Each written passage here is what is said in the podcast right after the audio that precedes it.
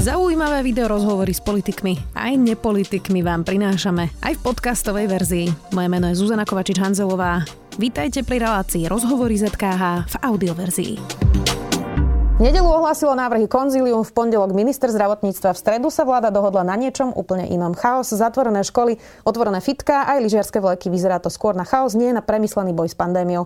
Zároveň sa rušia nástroje pomoci ako pandemická PNK, pandemická očer pre rodičov. A na Vianoce majú zákaz stretnúť sa aj rodiny, ktoré sú trikrát zaočkované. Viac už s ministrom školstva za SAS, Branislavom Grelino. Vítajte. Dobrý deň, prajem. Vymenila SAS školy za fitka a obchody, pán minister? Ja som veľmi nahnevaný, aj ma to mrzí, akým spôsobom to celé dopadlo, ale Konzilium ako prvú vec riešenia pandémie navrhlo zatvorené školy. Ja si myslím, že je to asi jedno jediné konzilium v Európe, ktoré takýmto spôsobom sa postavilo k riešeniu. K tomu sa potom pridali ostatní, či už politickí lídry, alebo aj politickí kolegovia, ktorí sú... To, to nie, to nie, pretože, a dopoviem, a potom budem reagovať na Richarda, a, následne e, ja aj trošku chápem, že sa postavilo na stranu zatvorených škôl, že čiastočne aj učiteľi alebo rodičia, nie kvôli tomu, že by chceli, ale kvôli tomu, že mali nejaký strach alebo že sa obávali. A v nejakom tom pomyselnom boji som potom ostal úplne sám osamotený, e, že som chcel dosiahnuť, aby deti ostali v škole, pretože nie je riešenie to, že budeme zatvárať školy. To nám nevyrieši absolútne žiadnu pandémiu, nič. Pandémiu nám vyrieši očkovanie a ten podiel tých nezaočkovaných. A ak ste sa spýtali na Richarda, tak ja som veľmi rád, že pred dvomi týždňami e, strana SAS sa postavila za deti a za školy. Však my sme zavetovali to rozhodnutie a ohľadom zatvorených škôl, pretože keby sme to neurobili, tak teraz vidíte, že by ostali už deti 3 týždne doma, nasledovali by prázdniny, nasledovali by Vianočné sviatky, nevieme, čo sa bude diať v januári. Takže to, čo som rozprával, že keby sme zatvorili školy pred tými dvomi týždňami, tak by ostali deti doma pomaly 2 až 3 mesiace. Mali by sme tu to isté, čo sme tu mali v druhej vlne a, a to by nevyriešilo situáciu. Aký má racionálny dôvod, že sú zatvorené plošne všetky školy, dokonca aj pre študentov, ktorí sú zaočkovaní, pre triedy, ktoré sú premorené, vlastne úplne pre všetkých? Lebo keď hovoríte, že to navrhoval konzilium, zaujíma ma, na základe akých faktov vlastne vôbec robí odporúčanie konzilium? Toto zaujíma aj mňa, pretože na koaličnej rade e, v pondelok pred niekoľkými týždňami sme sa dohodli na jednotlivých opatrení, kde malo byť výhody pre zaočkovaných a kde tiež mali byť otvorené školy. Ja som to vyargumentoval, pretože my máme reálne čísla a fakta zo zberu zo 6 tisíc škôl alebo školských zariadení v celom Slovensku a každý týždeň ich vyhodnocujeme a porovnávame s ministerstvom zdravotníctva. To sú reálne že verifikované čísla. My máme skúsenosť z minulého roku, respektíve z tohto roku z e, pandémie, že keď sa zatvorili školy a nechali sme doma deť, pol milióna detí a následných rodičov, tak ten vírus sa šíril kontinuálne ďalej. Ja som sa ich aj pýtal, že prosím vás, kto to teda šíri, keď už máme tú skúsenosť. Aj medzinárodné organizácie nám odporúčajú, že proste to nie je efektívne, urobí to o mnoho viacej škody. A ja viem, že to nie je populárne a že to nechcú vyslovať niektorí politici alebo ľudia, ale ten problém proste máme v nemocniciach a ten problém nám spôsobujú nezaočkovaní ľudia, ktorí sa nakazia, končia v nemocniciach. A toto by sme mali riešiť. Konzilium sa rozhodlo tak, ako sa rozhodlo. Pre mňa to bolo nepochopiteľné. Ja som to obhajoval aj v stredu na vláde, kde teda prišli s týmto rozhodnutím podľa mňa to nebolo správne. Nie je správne celoplošne zatvoriť školy. Ten systém, ktorý sme tu mali, že sa prerušovalo vyučovanie vtedy, keď sme vedeli identifikovať pozitívneho a následne všetci šli do karantény, tak ten bol správny a tak sme mali pokračovať ďalej. Zacitujem ekonóma Tomáša Helebranta. Som zhrozený, keď čítam, že zatvorenie škôl je koaličnou stranou prezentované ako ústupok za otvorené prevádzky, že vyššiu mobilitu v nákupných centrách ideme vyvažovať nižšou mobilitou v školách, že vzdelávanie detí je politicky obchodovateľné za predvianočný konzum a lyžovačku. To povedal teda Tomáš Helebrant. Tak nie je to presný opis toho, čo sa teraz stalo vlastne na vláde? Možno je to opis, ale ja s tým nesúhlasím, pretože e, a, a ten nesúhlas som aj vyjadril teraz včera tým, že som hlasoval proti. s rozhodnutím vlády. Áno, s rozhodnutím vlády a včera som aj hlasoval v rámci uznesenia proti. Ja sa neviem stotožniť s tým, že máme celoplošne zatvorené školy, aj keď sa teraz rozprávame iba o 5 dňoch, lebo potom e, nasledujú prázdniny. Myslím si, že každý, každá jedna odučená hodina každého jedno dieťaťa je veľmi dôležitá. Mali sme ustať aj tých 5 dní. Momentálne regionálne úrady nám už zatvorili 38 okresov celoplošne. A tiež si nemyslím, že to je správne. Povedzte mi, aký je dôvod, to sa tak fiktívne pýtam, že povedzte mi, aký je dôvod prerušiť vyučovanie v Bratislave. V Bratislave máte 71% zaočkovanosť učiteľov, respektíve zamestnancov škôl. Sme už na 61% zaočkovanosti mladých ľudí. Že prečo túto prerušujeme výučbu celoplošne? A prečo? Ja, ja neviem, ja som to doteraz nepochopil, ani mi to nikto nevysvetlil, že akým spôsobom. Zacitujem my sme, viete čo, my sme asi jediná krajina, kde máme politikov, ktorí odporúčajú zatvoriť školy a prerušiť vyučovanie. V tomto sme normálne, že unikát v Európskej únii. Zacitujem ešte niektorých odborníkov, nie je podstatné, ktorí čo hovorili, lebo všetci hovoria to isté. Handluje sa to s budúcnosťou celej jednej generácie. Svedčí to o tom, kde je v našom hodnotovom rebríčku vzdelania budúcnosť našich detí. Plošné zatváranie škôl je proti odporúčaniam, dôkazom, údajom, ale aj základným hodnotám slušnej spoločnosti. To sú teda niektoré komentáre riaditeľov, psychológov a, a tak ďalej. Psychológovia hovoria, že práve tá veková kategória, ktorú sme teraz zatvorili, je na tom potom zatvorení, kde sme mali najdlhšie zatvorené školy skoro v celej Európe, psychicky najhoršie, sebepoškodzovanie, mm-hmm. úzkosti, depresie, vysoký náraz samovražedných myšlienok, neschopnosť sústrediť sa, vôbec pracovať, že naozaj tie návraty sú veľmi ťažké práve z toho online vyučovania. Tak toto vôbec bolo predmetom diskusie na tom konzíliu a na koalícii? Na konzílum neviem, lebo ja som nebol súčasťou, nebol som prizvaný, len konzílum oznámilo jednotlivé opatrenia, ale čo sa týka vlády alebo koaličnej rady, tak ja som naozaj argumentoval všetkými tými vecami, ktoré som už spomínal. No a im je to jedno, sme... aby som to pochopila pri tej diskusii v tej koalícii, že, že keď hovoríte, že ste argumentovali a boli ste v tom sám, tak ostatným je to jedno? Neviem, že či je to jedno, musíte robiť nejaké kompromisy. A asi kolegovia alebo vládne strany a ich lídry urobili nejaký kompromis a ten kompromis teraz zažívame. Tým kompromisom bolo motivovanie všetkých neočkovaných, aby sa dali zaočkovať tým, že budú mať obmedzené určité možnosti svojho reálneho života. Mne, ja stále budem hovoriť, že ma to veľmi mrzí, že takýmto spôsobom na to doplatili deti. Nie je to správne. Ako keby sme zabudli, že o čom sme sa tu rozprávali pred niekoľkými mesiacmi, a všetci, či už vláda, alebo mm, jednotliví politickí lídry, alebo aj prezidentka, sme vyslovali, že naozaj školy by sa nemali zatvárať, pretože nie je na to dôvod. Je také slova, že školy sú semenište nákazy a podobne. To nie je pravda. To nie je pravda. My máme 1,6% detí, ktoré boli pozitívne to je niekde okolo 13 tisíc detí. Toto sú dáta nie zo samotestov, tak ako sa rozprávalo. To sú dáta zo samotestov, ktoré boli potvrdené PCR testami. To sú normálne dáta overené s ministerstvom, ministerstvom zdravotníctva. A to je niekde okolo 10 až 13 tisíc detí zo 700 tisíc detí na celom Slovensku. A pani Hozula, Áno, bolo to veľmi náročné. A ja aj chápem e, riaditeľov alebo učiteľov a následne rodičov. Je to veľmi, veľmi náročné. Ja stále som s nimi v kontakte, že si telefonujeme alebo si píšeme však množstvo, množstvo riaditeľov. Mám, poznám, mám precestované to Slovensko. Ale toto si okolité krajiny ako keby vyskúšali a odžili v tej predchádzajúcej vlne. No my to zažívame teraz. My to zažívame teraz a musíme si zvyknúť, že takto budeme pokračovať ďalej. Ten vírus proste nevymizne, pokiaľ nebudeme mať nejakú výšku zaočkovanosti. A my sa poďme tu rozprávať o tom, ako budeme či už motivovať, alebo inými spôsobmi dosiahneme to, že nezaočkovaní sa dajú zaočkovať, Jasne, aby sme vyzerá, mohli chodiť do školy. Len to, len to vyzerá, že tá koalícia vláda nerozhoduje na základe faktov, ale na základe nejakých pocitov. Neviem, že či Práve pocitov na základe to, nejakých... Vy ste to sami povedali, to semenište to nie sú fakty. To nie sú fakty. To tak, nie sú fakty. Tak, to je pravda. Koalícia by mala robiť asi informované rozhodnutia. Mala, čiastočne ich aj robí, podľa mňa v tomto ich neurobila. E, zacitujem riaditeľa Romana Baranoviča, on je riaditeľ Petržalskej školy Narnia a predeník N povedal toto. Napríklad k nám do školy žiadne notebooky pre učiteľov od štátu zatiaľ nedorazili, ale prišlo dosť peňazí na čistiace a dezinfekčné prostriedky, to musím uznať. Tak teda ako sú tie školy pripravené už presne po tom, čo ste hovorili, že sme tu mali druhú vlnu, ako sme sa poučili a ako sme teda zabezpečili školu, keď teda snáď mi to Narnia prepáči, to je jedno z elit, jedna z elitných škôl v Bratislave. Poznáme kde, sa z hodovou Kde, kde chodia naozaj ako, ako, ako deti, keď to nazvem tak bratislavské kaviarne, mm. uh, nemyslím to vzlom, uh, tak keď nemá Narnia počítače, tak asi v medzilaborciách nejaká škola, kde chodia deti z vylúčených komunít. Ich nebude mať vôbec. Ich nebude mať vôbec, čiže ako sú tie Aj školy... Aj kvôli za... tomu som chcel, aby bola otvorená škola, pretože tú skúsenosť už máme a viete, že sme to riešili tým spôsobom, že bolo online vzdelávanie cez telefón, alebo kde sme teda Jasné, učiteľom preplácali a následne aj, aj pracovné listy, ktoré sa preplácali a to sa bude používať aj teraz. Ako sme sa použili, no, poučili, vydebatovali sme alebo, alebo sme nejakým spôsobom dosiahli to, že učiteľia prednostne sa zaočkovali, čo teraz spätne vidíme, že bol dobrý krok, že tá výška zaočkovanosti nám predsa len zabezpečuje nejaké prostredie. My sme vyčlenili veľmi veľa peňazí, čo teda som rád, že aj potvrdzuje, potvrdzuje pán Baranovič na zabezpečenie toho bezpečného prostredia, čo sa týka dezinfekcie. Čo sa týka financí online vzdelávania alebo počítačov, tak naozaj trvalo niekoľko mesiacov, kým sme z Európskej únii vydokladovali a vyargumentovali to, aby sme dostali peniaze na počítače.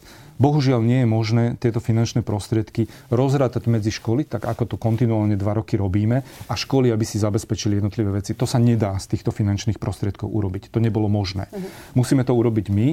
A musím vám povedať, že bohužiaľ systém verejného obstarávania je natoľko komplikovaný, že ani ja som si nepredstavoval, že to bude trvať tak dlho, ako to trvá. Rozumiem, pán minister, ale my sme teraz posledné dva týždne svedkami, že minister financí je v parlamente a povie pol miliarda tam, mm-hmm. o dva dní povie ešte 100 miliónov tam, mm-hmm. máme na to, dáme to, dôchodcovia to potrebujú, teraz je to 300 eur, bude to nejakých 400 miliónov, uvidíme, ako to dopadne. To sú obrovské peniaze ktoré sme sa bez analýz a dát rozhodli niekam dať, tak aké má priority tento štát? Hmm. Že nemáme ani počítač na online vzdelávanie, zatvárajú sa školy, ale máme pol miliardy na nápady ministra financí. A keď prišiel tento nápad na vládu, tak som opätovne vyslal ten signál, že som hlasoval proti.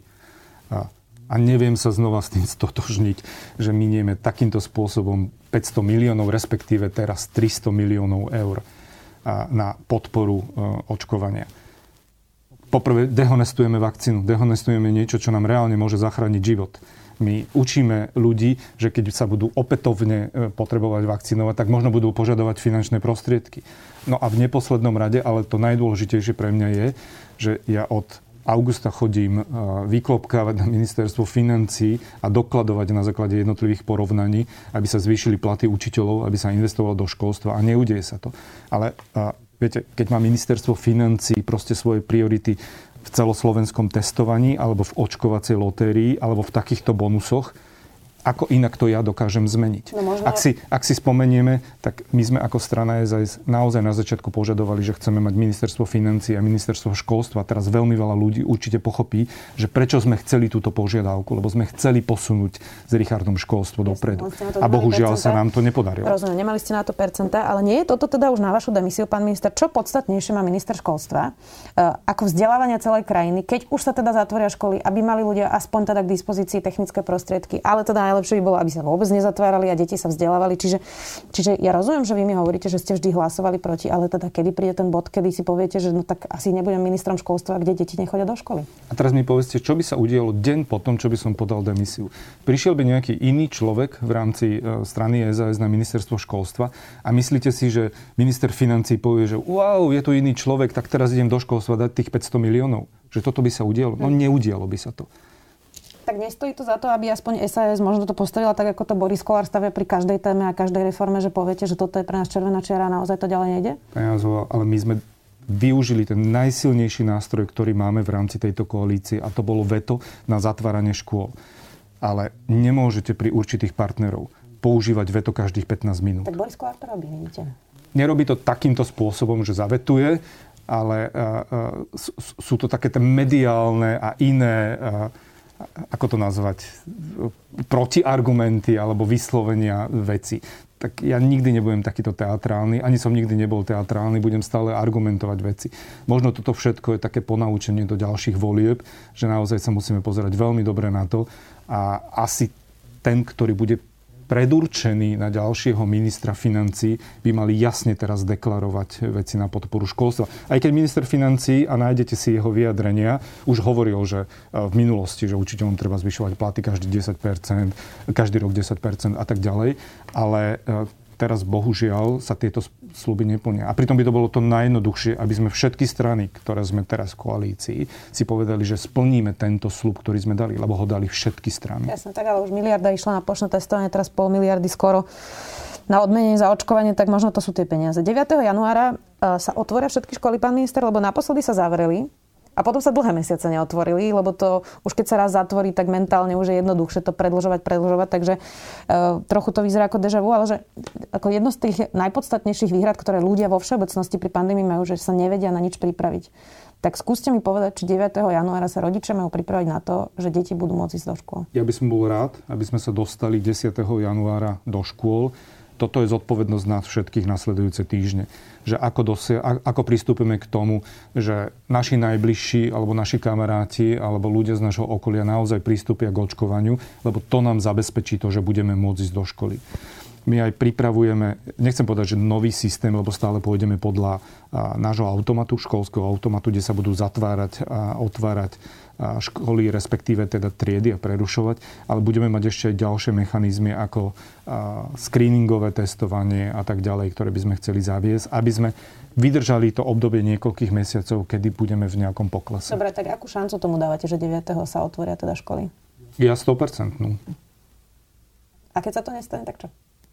to sme stále pri tej istej otázke. Ja budem znova znova argumentovať a budem teraz stále rozprávať o tom, že čo sme urobili. A ja dúfam, že si to všetci uvedomia.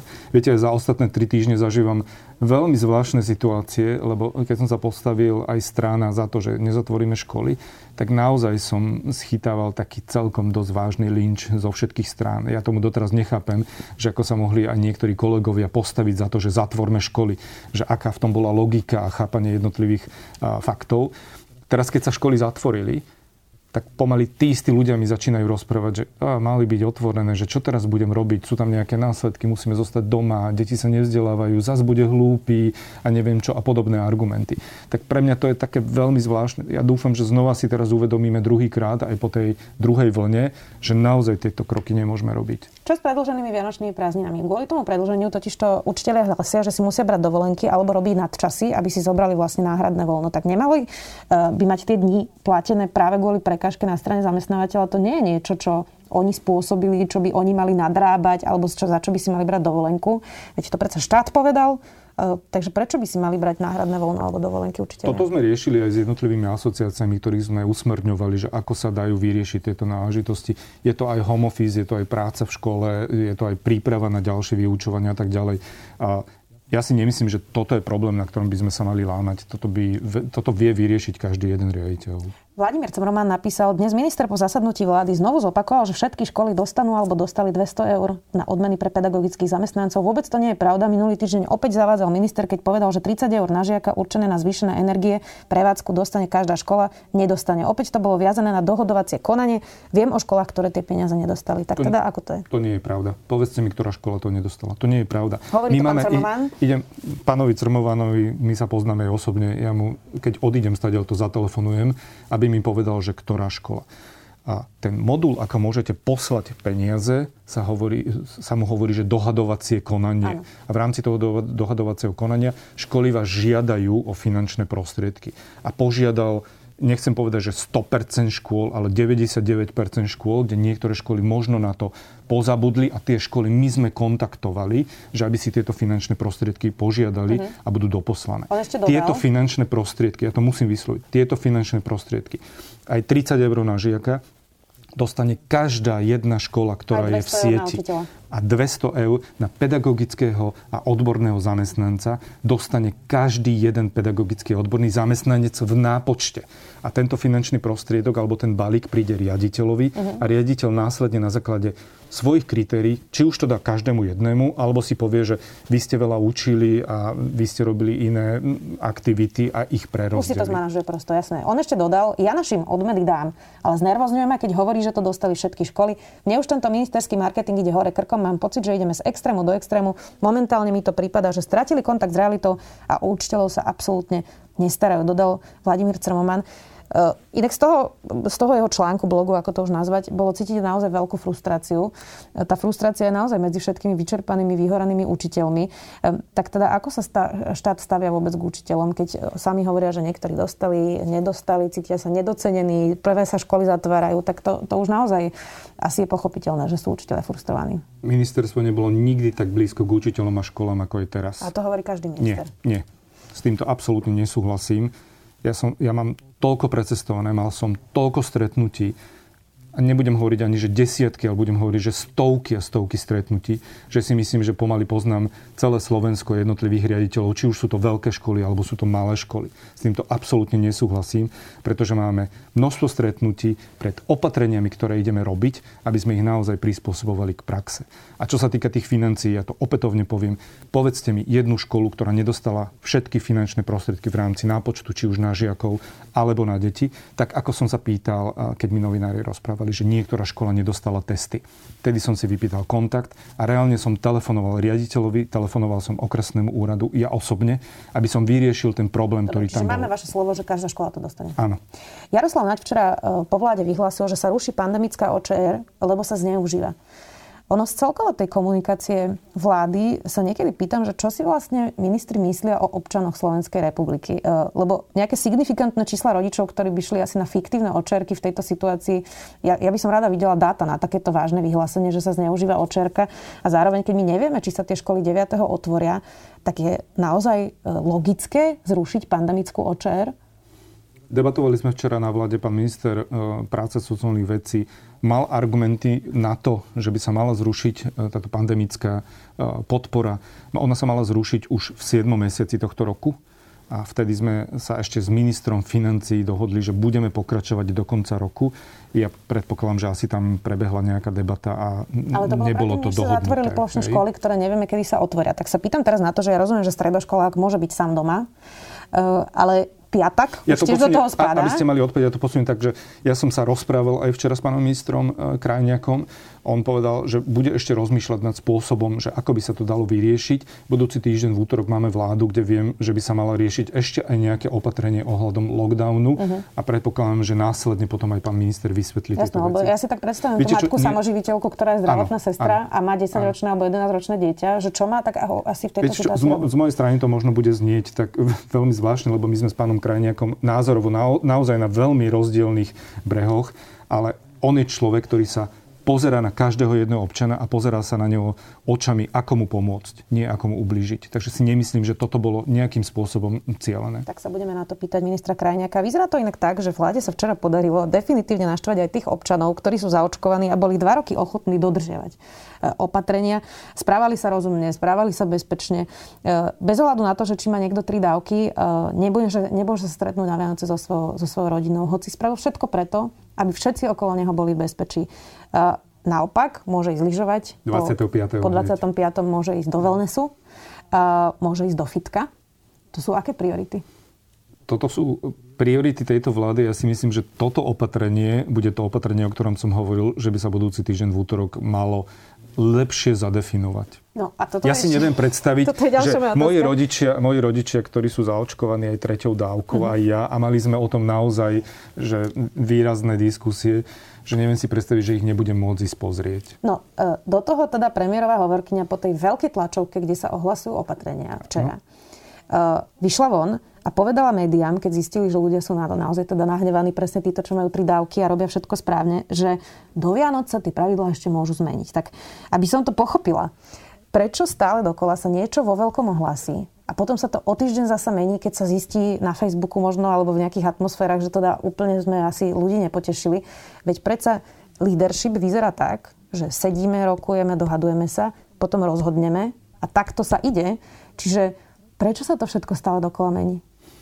Máte veľmi veľa rôznych e, faktorov, ktoré vplývajú na to rozhodnutie. A ja si nemyslím, že ak sa zmení toto rozhodnutie, že to bude na základe toho, že Facebook povedal, a myslím si, že to bude na základe toho, že zdravý rozum a povedal... Ale prečo ten zdravý rozum nebol už pri tom rokovaní, pán minister? Niekedy viete? je to veľmi náročné. Mne sa tu nechce teraz obhajovať a hovoriť také tie vnútorné veci napríklad od nás z ministerstva, ale niekedy urobíte rozhodnutie, naozaj o tom veľmi dlho diskutujete, snažíte sa vychytať všetky možnosti, ktoré môžu nastať v tom reálnom živote aj takto rozhodnutie nie je 100%. No ja sa len tak zamýšľam nad tým, že štát má k dispozícii najväčších odborníkov z tohto štátu, ktorý máme presne na pandémiu, epidémiu, na všetky oblasti.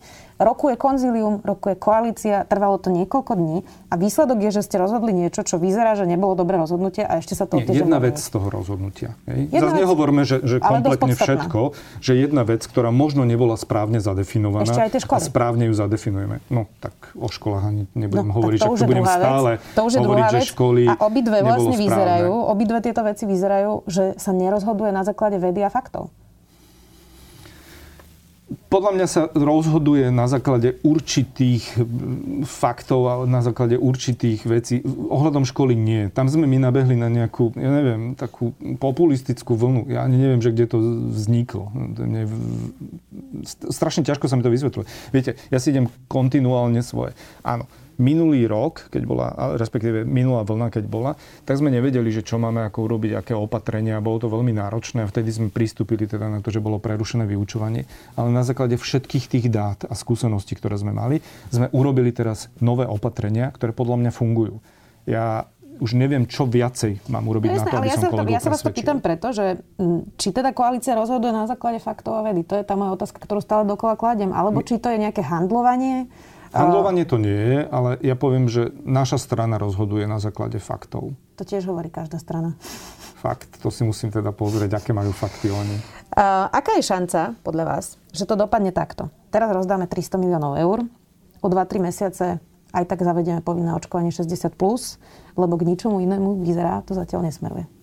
A myslím si, že toto ja a minister zdravotníctva dlhodobo rozprávame tak, ako podporujeme očkovanie tak my sme asi tí dvaja z vlády, ktorí aj tak celkom jasne povedali, že nič iné sa nebude dať urobiť ako povinné očkovanie. Máme Čiže tu okolité krajiny. v podstate zbytočne. Aj keď... Ja práve preto som, neviem, že či úplne zbytočne, lebo všetky krajiny prechádzali tak, že robili nejaké obmedzenia, aby ľudí primeli k tomu, aby sa dali zaočkovať. A keď už prišli na to, že sme vyčerpali všetky možnosti, tak prišlo potom to rozhodnutie povinného očkovania. My ideme touto istou cestou.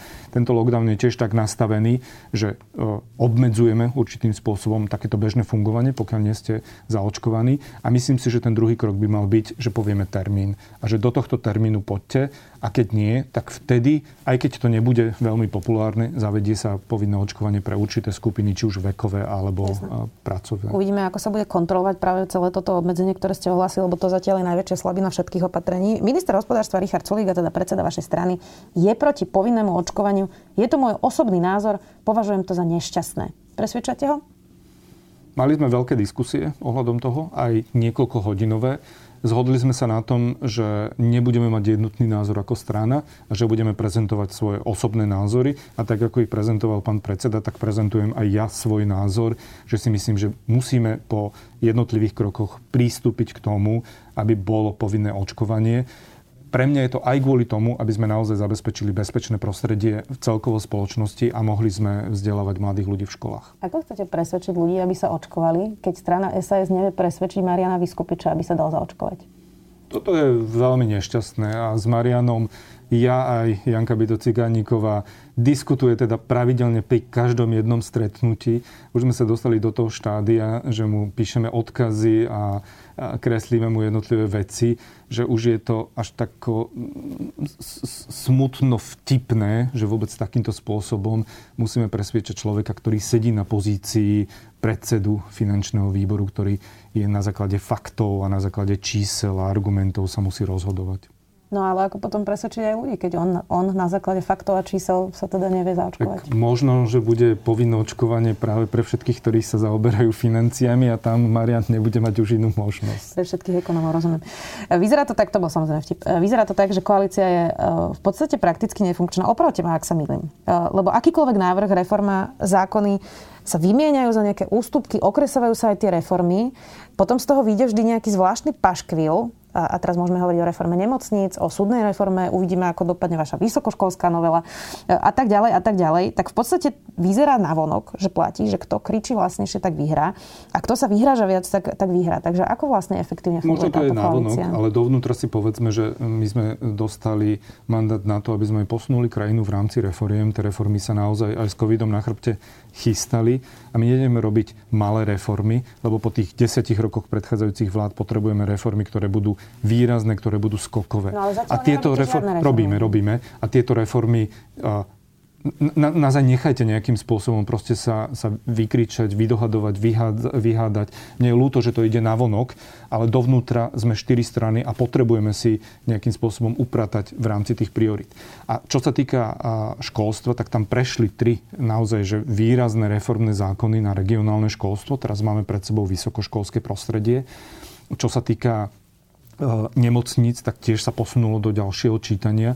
Teraz nás čakajú národné parky, čakajú nás, čaká nás súdna mapa, ale m- musíme nejakým spôsobom proste sa vyrozprávať vo vnútri. Áno, možno, že to dlho trvá, ale tie reformy sú tak výrazné, že potrebujete e, si povedať niektoré veci. Je najväčšia brzda reforiem Boris Kolár? Boris najviac komentuje, e, pán Kolár najviac komentuje jednotlivé reformy. Veľa sa pýta, to možno nikto nepovie, ale on sa naozaj že veľa pýta a necháva si vysvetliť. Potom sa radí so svojím tímom a následne robí nejaké rozhodnutia. Ale on tie rozhodnutia aj vie meniť. Ja som teraz zachytil, že v rámci reformy nemocníc sa už posúva, lebo sa tam diskutuje o tej podpore ambulantnej, ambulantnej podpore a starostlivosti, takže sa posúva tak uvidíme, ako to dopadne. Ďakujem, že ste si našli čas. Minister školstva za SAS Branislav Grelin, ďakujem. Ďakujem, pekný deň.